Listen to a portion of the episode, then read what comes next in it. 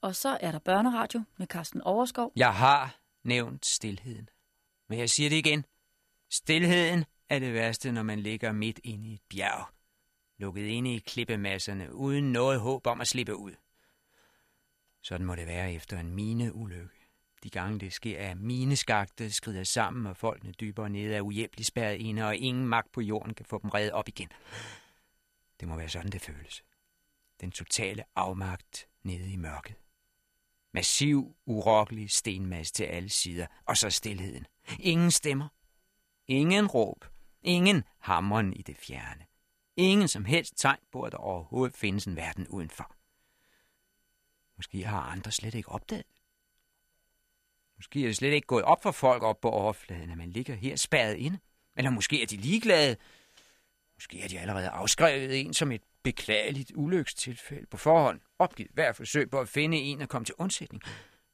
Måske har de allerede skrevet dødslisten. Den og den, gået tabt den og den dato, og lagt den i arkivet. Mens man selv stadig er i live. Ligger lyslevende og lyttende nede i mørket. Det må være sket tusinder af gange i menneskehedens historie. Men at nogen havde oplevet det før os, det var ingen trøst for Sir Henry, Captain og mig. Vi befandt os på bunden af en mine. Ganske vist var der ikke sket nogen sammenstyrtning. Det var en faldlem af sten, der var glidet ned bag os. Men det kunne komme ud på et, for den var 20 tons tung. Vi var uhjælpeligt spærret inde i det dybeste kammer, uden håb om nogensinde at slippe ud igen. Hvor mange tændstikker har vi tilbage? spurgte Sir Henry. Han prøvede at lyde henkastet, som om det bare var en praktisk detalje. Men jeg vist på, at han har tænkt på det spørgsmål i timevis. Otte, kunne jeg svare med sammen. Jeg havde talt efter med fingrene den ene gang efter den anden i nattens løb. Otte små tændstikker. Det var alt, hvad vi havde tilbage af lys. Vi kunne få otte glimt til af det snævre klippekammer, og af os selv. Det skulle vi aldrig se mere i dette liv.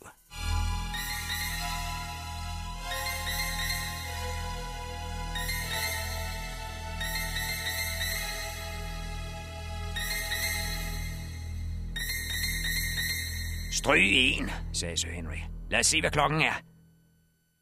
Hvad klokken er, tænkte jeg. Det ved du lige så godt som jeg.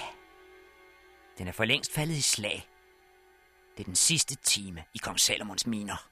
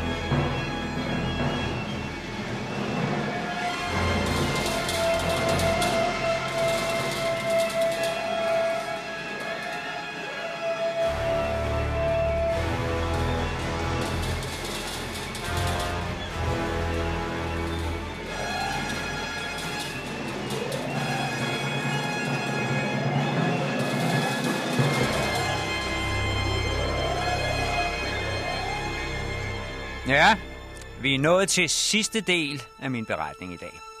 Inden for den næste time håber jeg at få afrundet det hele, få sat tingene på plads. Så har der også varet 24 timer. Det har taget mig et døgn sammenlagt den, når det hele igennem. Der skal jo nok være dem, der mener, at jeg er gået for meget i detaljer hen ad vejen, at jeg kunne have gjort mig færdig for lang tid siden. Jeg mener nu. Jeg mener, I har krav på en ordentlig baggrund en bred forståelse af begivenhederne. Det nytter ikke kun at fyre højdepunkter af. Enten fortæller man sin historie i alle enkeltheder, og lader det tage den tid, det tager. Eller også lader man være med at fortælle historier overhovedet. For mig at se er der ingen mellemvej. Men nu er vi ved vejs ende. Kaptajn Good, Sir Henry og jeg kunne bogstaveligt talt ikke komme videre. Vi befandt os i bunden af en blindgyde. Fælden var klappet i, så vi ikke kunne komme tilbage igen. Forestil jer at blive muret inde i en dyb kælder, og derpå glemt af alle. Så ved I nogenlunde, hvordan vi havde det.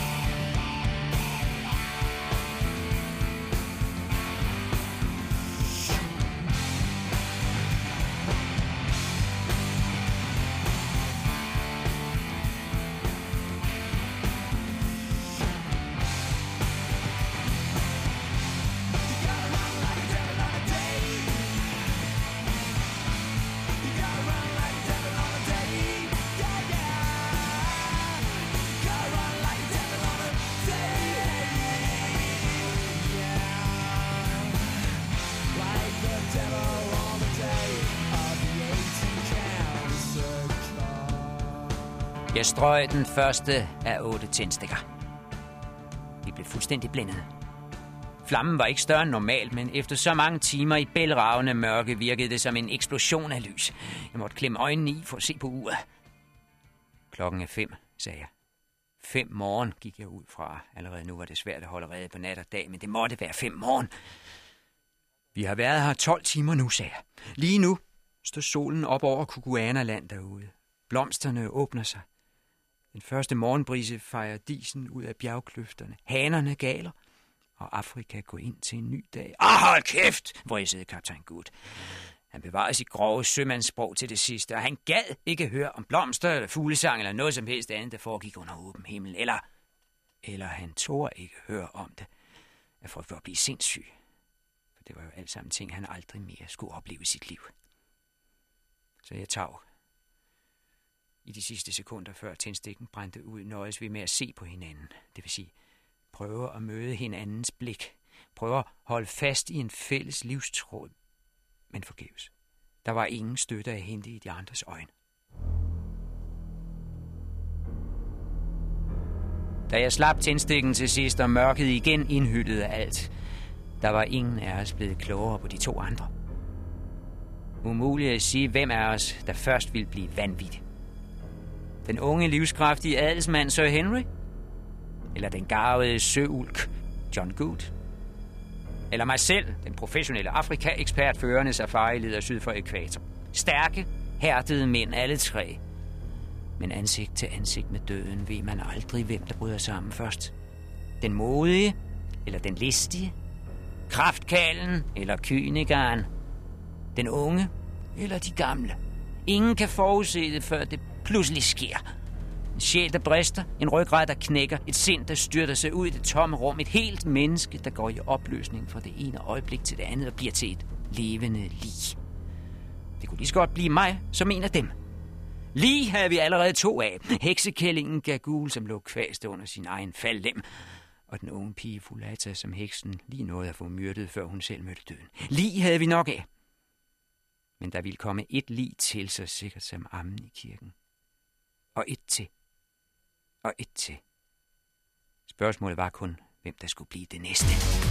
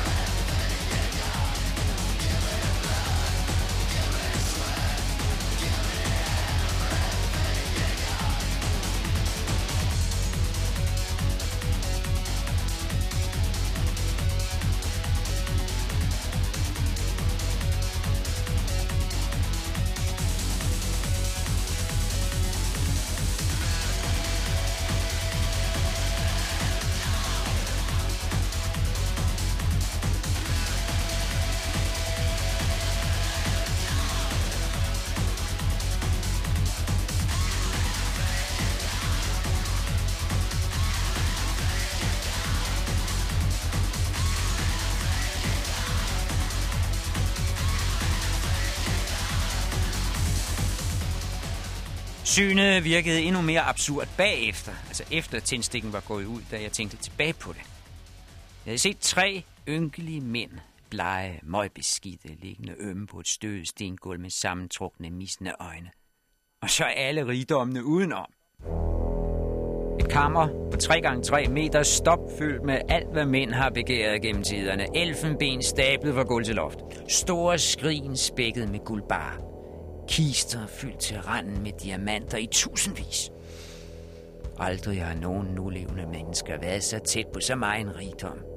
Det var bare at række ud, så havde man hånden fuld af ædelsten.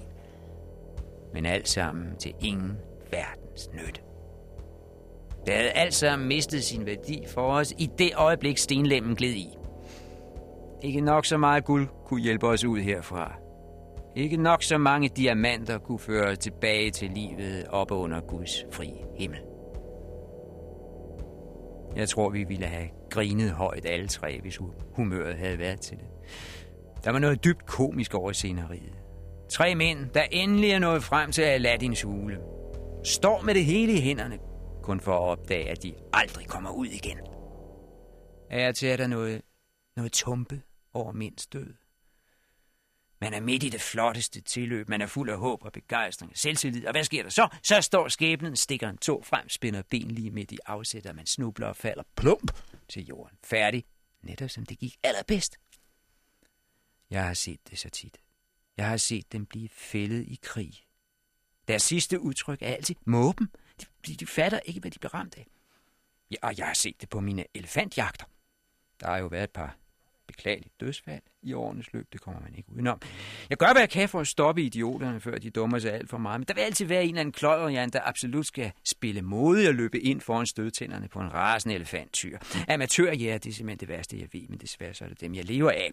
Jeg har set dem dø. Og hvis det ikke var, fordi det var kunder, og jeg skal have alt det hyr med at forklare det til enken bagefter, så vil jeg le højt hver gang. Der er ikke noget mere grinagtigt end at se en stupid kontormand forsvinde under fødderne på en flok elefanter. Nu var jeg selv kommet i den situation. Drevet af tåbeligt overmod var jeg havnet under et helt bjergmassiv, tungere end tusind elefanter. I selskab med to lige så store tåber, men det var jo ingen trøst. Der må jeg indrømme, at latteren blev stikkende i halsen. Pludselig var jeg ribbet for al humoristisk sans. Jeg siger det som det er, jeg havde uendelig svært ved at se noget morsomt i kong Salomons miner.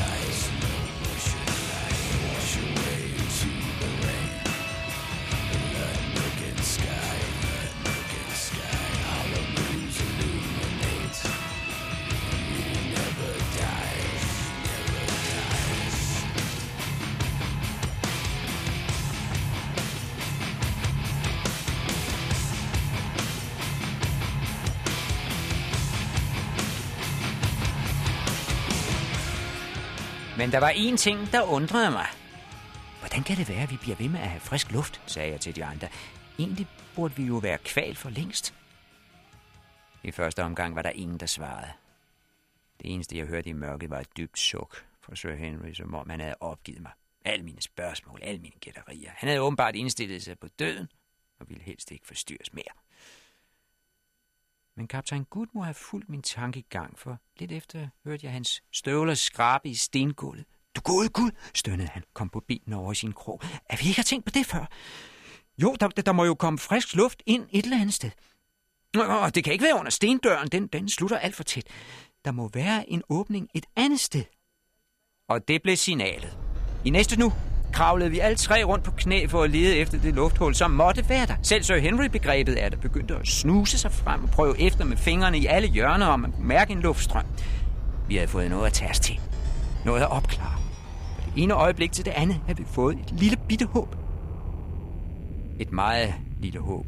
For det kunne være en tilfældig sprække eller en lille luftkanal, som vi alligevel ikke kunne bruge til noget. Men det var et håb. Og vi mennesker behøver kun så uendeligt let at klynge os til, før vi tager fat igen med fornyede kræfter.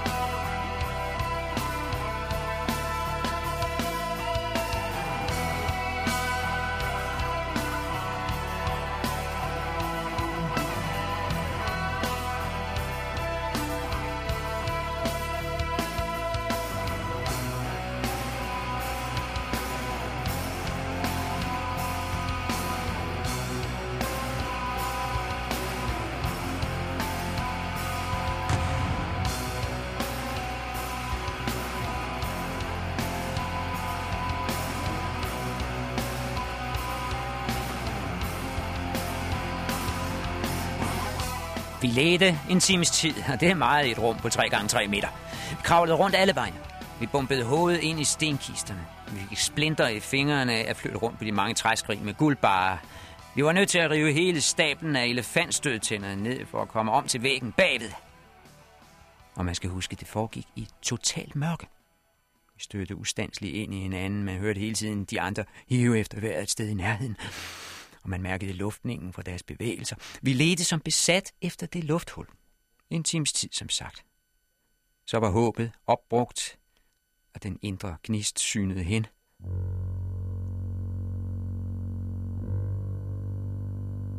Sir Henry var den første, der opgav, og derefter mig.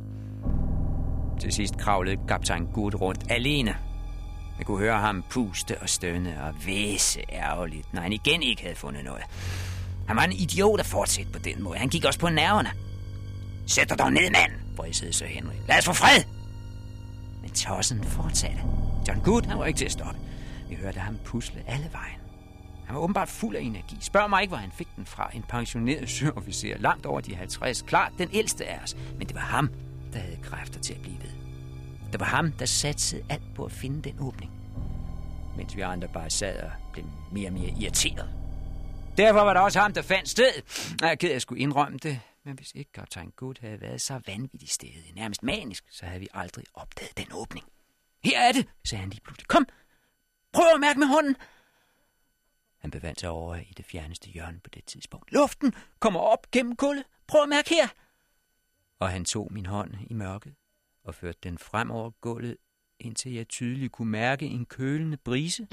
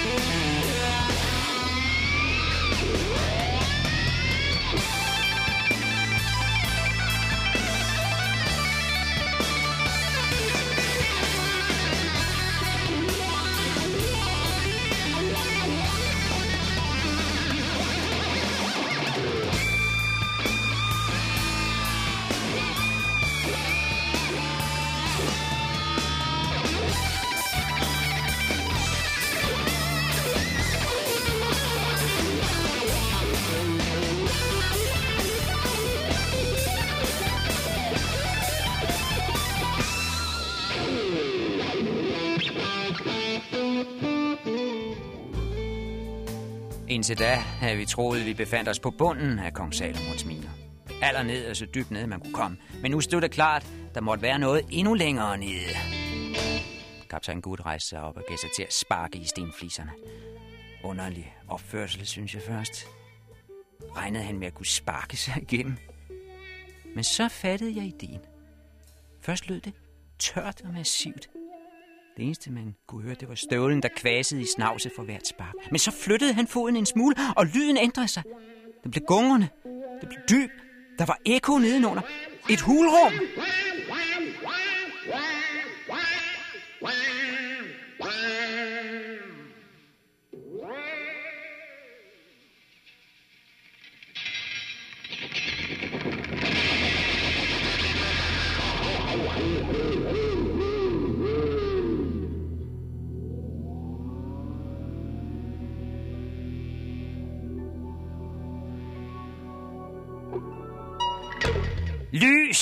Lys, væsede Sir Henry, for nu var han også vildt optaget af vores nye fund. Glemt var alt snak om fred og ro og døden og skæbne. Tændstikkerne, mand. Tændstikkerne, Allan. Lad os få lys. Der var tre tilbage. Og det var med rystende hænder, jeg tog den ene af strøjten. Vi havde 10 sekunder at se i. Men jeg skulle ovenkøbet være forsigtig, for flammen blafrød voldsomt i trækken og var tæt på at gå ud flere gange.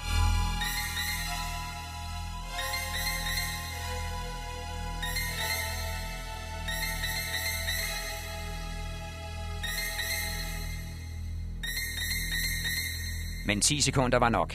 Der var sprækken, hvor luften kom op. Så Henry kunne følge den med fingeren, så der tegnede sig en fure i støvet. En fure, der ligesom knækkede og gik rundt, som om der var en lem i gulvet. Og det var der, for der, der midt på, der lå en ring fældet ned i stenpladen. En ring, man kunne tage fat i og løfte. Et håndtag simpelthen til at åbne gulvlemmen med. Så gik tændstikken ud. Men vi havde set nok. Sjældent har et syn været så opløftende så lovende som den gamle jernring. Aldrig har et simpelt håndtag vagt så store forhåbninger. Vi kastede os ned og rev og flåede i ringen, for den var selvfølgelig noget rusten efter 3.000 års forløb. Vi kæmpede for at få den fri. Vi hæv og vi skrabede. Og her til kom vores tre par hænder og 30 fingre i vejen for hinanden, men den slags kan man ikke tage sig af, når man har fundet selve lugen ud til friheden.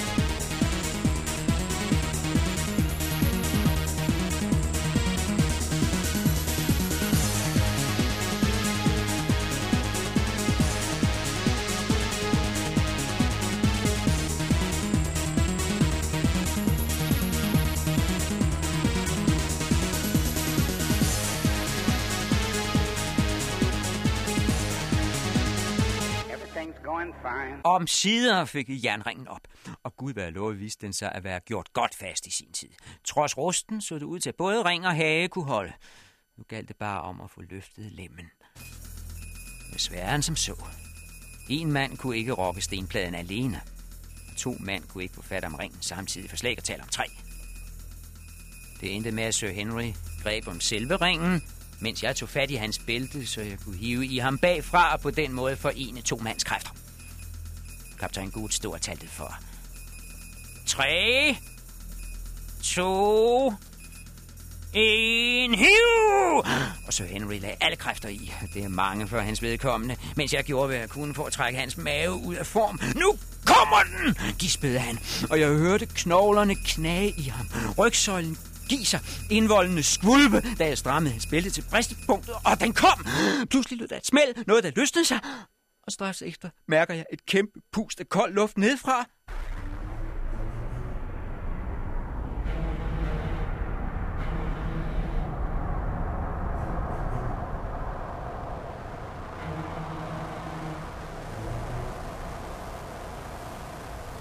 Og det næste, jeg husker, er, at vi ligger alle tre i en bunke på gulvet med selve stenpladen over os. Men nu er lugen åbnet. Ikke alene løsnet, men løftet helt af i en stor kraftanstrengelse. Sir Henrys kraftanstrengelse og min, men mest hans, det vedgår jeg gerne. Sjældent har et enkelt menneskes muskelkraft været til så stor velsignelse.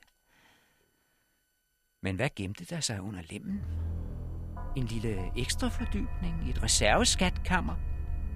En kælder? Eller en gang? Eller bare en udluftningskanal? Vi havde brug for lys igen og med dirrende hænder strøg jeg den anden sidste tændstik fra æsken og holdt den ud over det åbne hul i gulvet.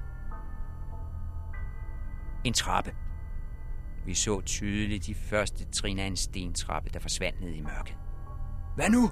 spurgte kaptajn Gut. Men Sir Henry, han var han på vej ned ad trappen. Denne gang går jeg forrest, brølede han. Og husk lige madkurven. Det havde han så evig ret i. Så jeg greb Fulatas kurv med den smule kød og brød, der var tilbage, og skulle lige til at løbe efter Sir Henry, da jeg får øje på diamanterne. I det sekund gik tændstikken ud, men synet af alle de ædelsten stod som ætset på nethinden. Jeg måtte have et par stykker med, om ikke andet så som minde, hvis vi nogensinde slap ud af den her klippelabyrint. Altså stak jeg hånden ned i den nærmeste kiste og fyldte lommerne med diamanter. Jeg nåede også at få et par af de største med fra kiste 3. Skal I ikke have nogen ædelsten med? råbte jeg til de andre. Du kan nej, vrælede Sir Henry. Han var allerede et kort stykke ned ad trappen. Det må jeg få nok af, de fordømte diamanter. Jeg vil ikke se flere ædelsten i dette liv. Aldrig mere! Kaptajn Good hørte jeg ikke noget til. Jeg vil tro, han var ved at tage afsked med Fulata, eller rettere sagt, liget af Fulata. Den indfødte pige, der havde fulgt ham i tygt og tyndt, og til sidst havde offret sit liv for vores skyld. Kaptajn Good havde andre ting at tænke på end diamanter.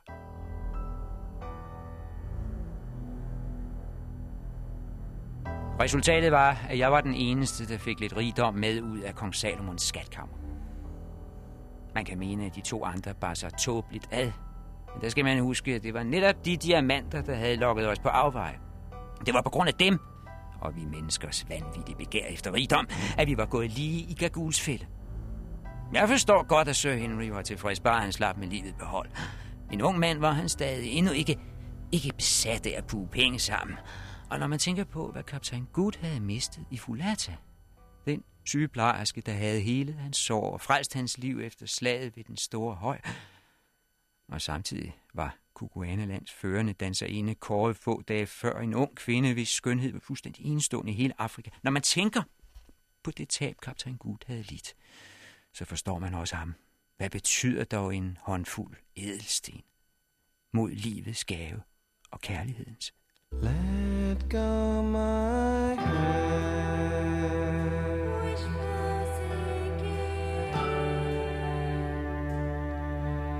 I'm still hurting.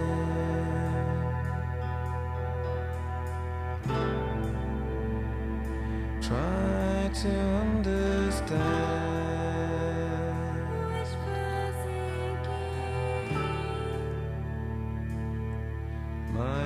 Jesus.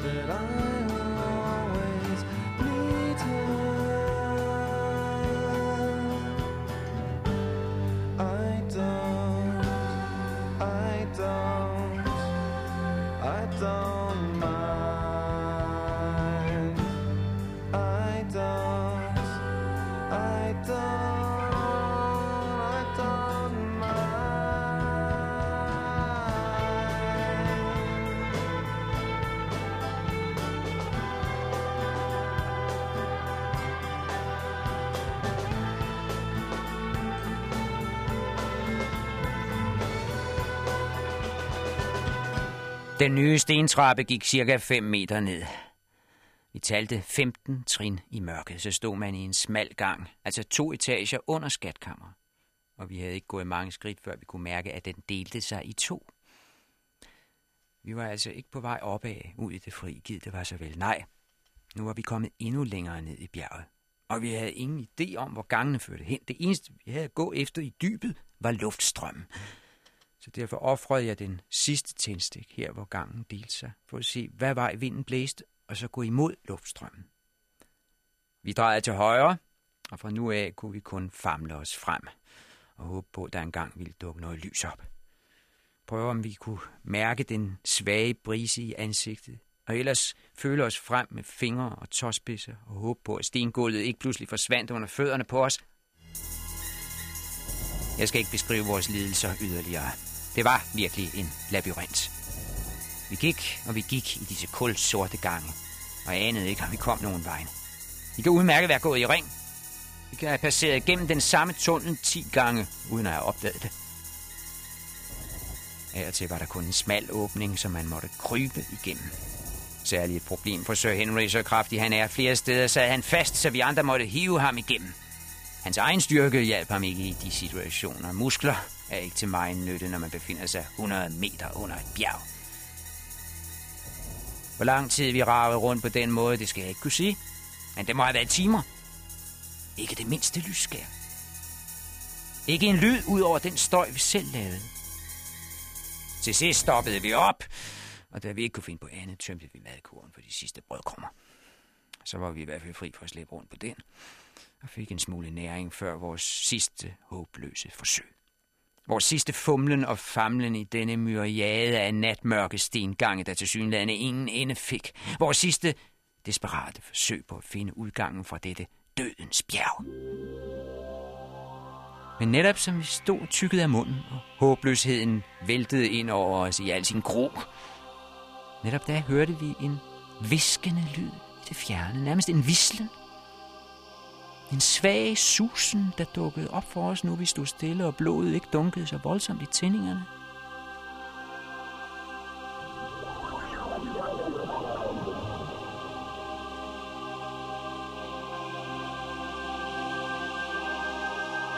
Der gik ikke mange sekunder, så var vi klar over, hvad det var. Vand. Strømmende vand. Et sted langt væk. En fossende, underjordisk flod.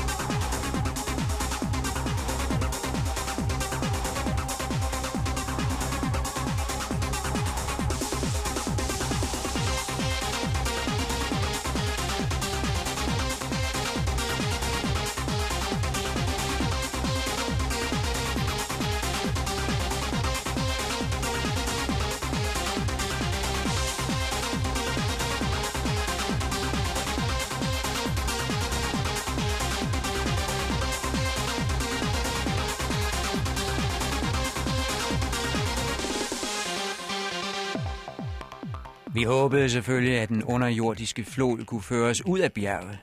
Tænk, hvis man kunne kaste sig i vandet og simpelthen ligge og flyde og blive skyllet med strømmen ud i det fri. Sådan gik det ikke. Det viste sig at være en blindgyde. Da vi endelig nåede frem til vandløbet, var der ikke et lysglimt at se for enden. Det kunne lige så godt føre endnu længere ind i bjerget. Faktisk så vi aldrig den flod, så mørkt var der. Pludselig hørte vi et plask, kaptajn Gud var faldet i. Det var kun med råben og skrigen, vi fik ham gelejtet op igen. Ellers havde han mistet orienteringen og var revet med af vandmasserne ned i en eller anden fossende skak, der forsvundet for evigt. Men så var vi klar over, at vi var nået til bredden, og så var vi klar over, at den vej var håbløs. Vi var lige vidt. Vi træskede tilbage igen af den gang, vi var kommet fra. Nu havde vi ovenikøbet mistet fornemmelsen af vind i hovedet. I al vores iver efter at komme frem til vandet, havde vi glemt retningen. Og jeg må sige, det var mere held en forstand, da vi kort efter drejede til højre af en ny gang, og pludselig fik trækken lige ind i ansigtet. Det virkede som at komme ud i blæsevejr. Forfriskende, vidunderligt. Skønt det kun var en svag luftning i en lukket minegang. Vi spærrede næseborene op og sugede til os. Det var ikke så meget selve brisen, der virkede friske og opkvikkende. Det var duften. En ny lugt af liv, af planter, af blomster, af fugtig muld. Alt det, der ikke findes i klippehuler, men kun ude i det fri, hvor jordskorpen åbner sig mod universet.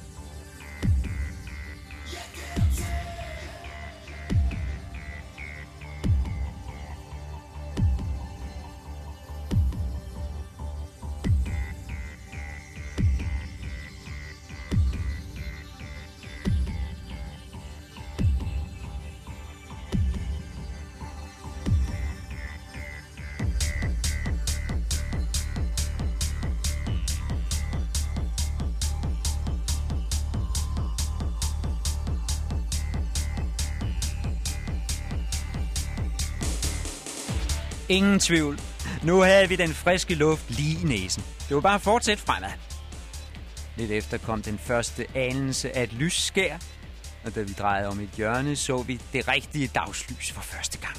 Kun et lille bitte lysende felt i det fjerne, som et enkelt oplyst vindue en mørk nat. Men immer væk ægte, uforfalsket dagslys. Et tindrende håb for enden af tunnelen. Jeg skal ikke komme nærmere ind på de sidste minutter, vi tilbragte inde i bjerget. Der viser selvfølgelig at være vanskeligheder til det sidste. Klippegangen mundede ud i en jordskagt med en ganske lille åbning. En revegrav højst sandsynligt. Et eller andet dyr, der har gravet sig en hule, og så tilfældigvis er stødt på et hulrum i klippen, altså den tunnel, vi kom fra. Prøv at forestille jer.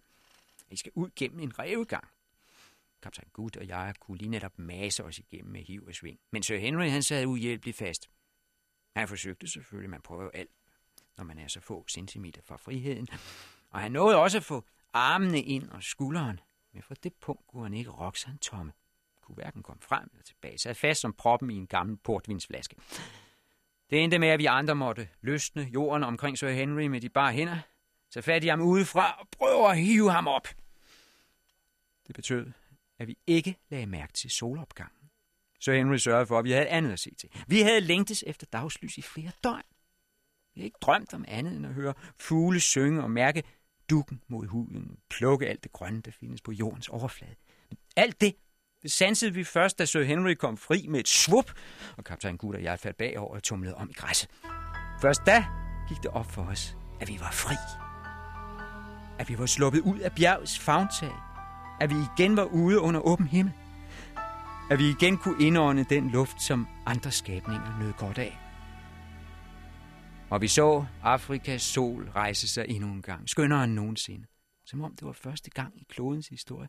Som om det var for vores skyld, for os alene, den strålede så livgivende og åbnede for en ny dag på denne jord.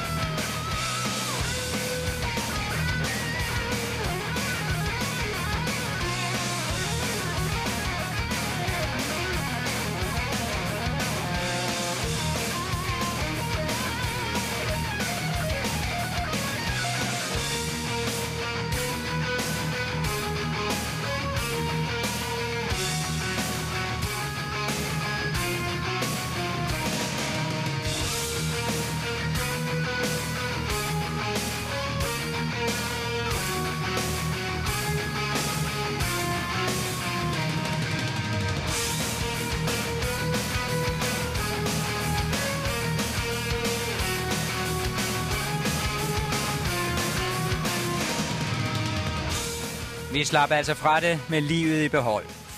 Så nu mangler jeg bare at runde af. Resten af rejsen er ikke værd at tale om. Tilbageturen var den rene barnemad. Vi fik hurtigt kontakt med vores gamle ven Ignosi, den lokale konge. Sammen med hans mænd prøvede vi at finde stendøren igen, altså den dør, der fører ned til skatkammeret fra de dødes hal. Men forgæves. Den falder fuldstændig sammen med væggen, og åbne mekanismen, den fandt vi heller ikke – par dage efter forsøgte vi at lokalisere den rævegrav, vi var kommet op af, men også det forgæves. Stedet var allerede overgroet af tropiske vækster. Så den dag I kommer forbi Kukuana-land, så må I selv finde ud af resten. Jeg kan føre jer frem til de tre hvide klippespir. Jeg kan føre jer ind i drøbstenshulen og videre ind i de dødes hal. Men hvordan man kommer ned i selve skatkammeret, det er et åbent spørgsmål. Der er frit slag for alt. Hvad også angår, så fik vi kun de diamanter med ud, som jeg havde stukket i lommen. Vi delte dem sidenhen, Sir Henry, Kaptajn Good og jeg, og de er millioner værd. Faktisk er de så meget værd, at vi ikke kan sælge dem på én gang. Der er simpelthen ingen, der har råd, og desuden ville det undergrave hele diamantmarkedet. Priserne ville falde katastrofalt, hvis vi prøvede at slippe af med dem samlet. Så vi tager det roligt. Sælger en ædelsten af gangen, scorer et par millioner om året. Jeg for min del er ved at skrive en bog om vores hændelser. Og så får jeg også lidt indtægt på den måde. Men pas på, hvis I prøver det samme. Det skal være min sidste advarsel. Pas på forlæggerne. Rejser kan være farfulde. De indfødte kan være grusomme. Naturkræfterne kan være frygtindgydende. Men det er ingenting mod forholdene i bogbranchen. Vi tænker jeg. Forlag tilbød mig et uselt indgangshonorar. Ja, jeg vil ikke engang nævne beløbet. Det er simpelthen for latterligt. Nogle få tusind pund, en gang for alle, for denne her historie. Og så skulle jeg ovenikøbet være glad for, at de overhovedet gav tryk den. Der slog jeg også i bordet, og jeg forlangte 15 procent af hvert solgt eksemplar i al fremtid. Når man har stridt, som jeg har, og våget livet, så er det kun rimeligt, at man får en passende andel af indtægterne bagefter. Jeg fik selvfølgelig min vilje, og ser frem til, at både jeg og mine efterkommere skal nyde de rige frugter fra kong Salomons miner.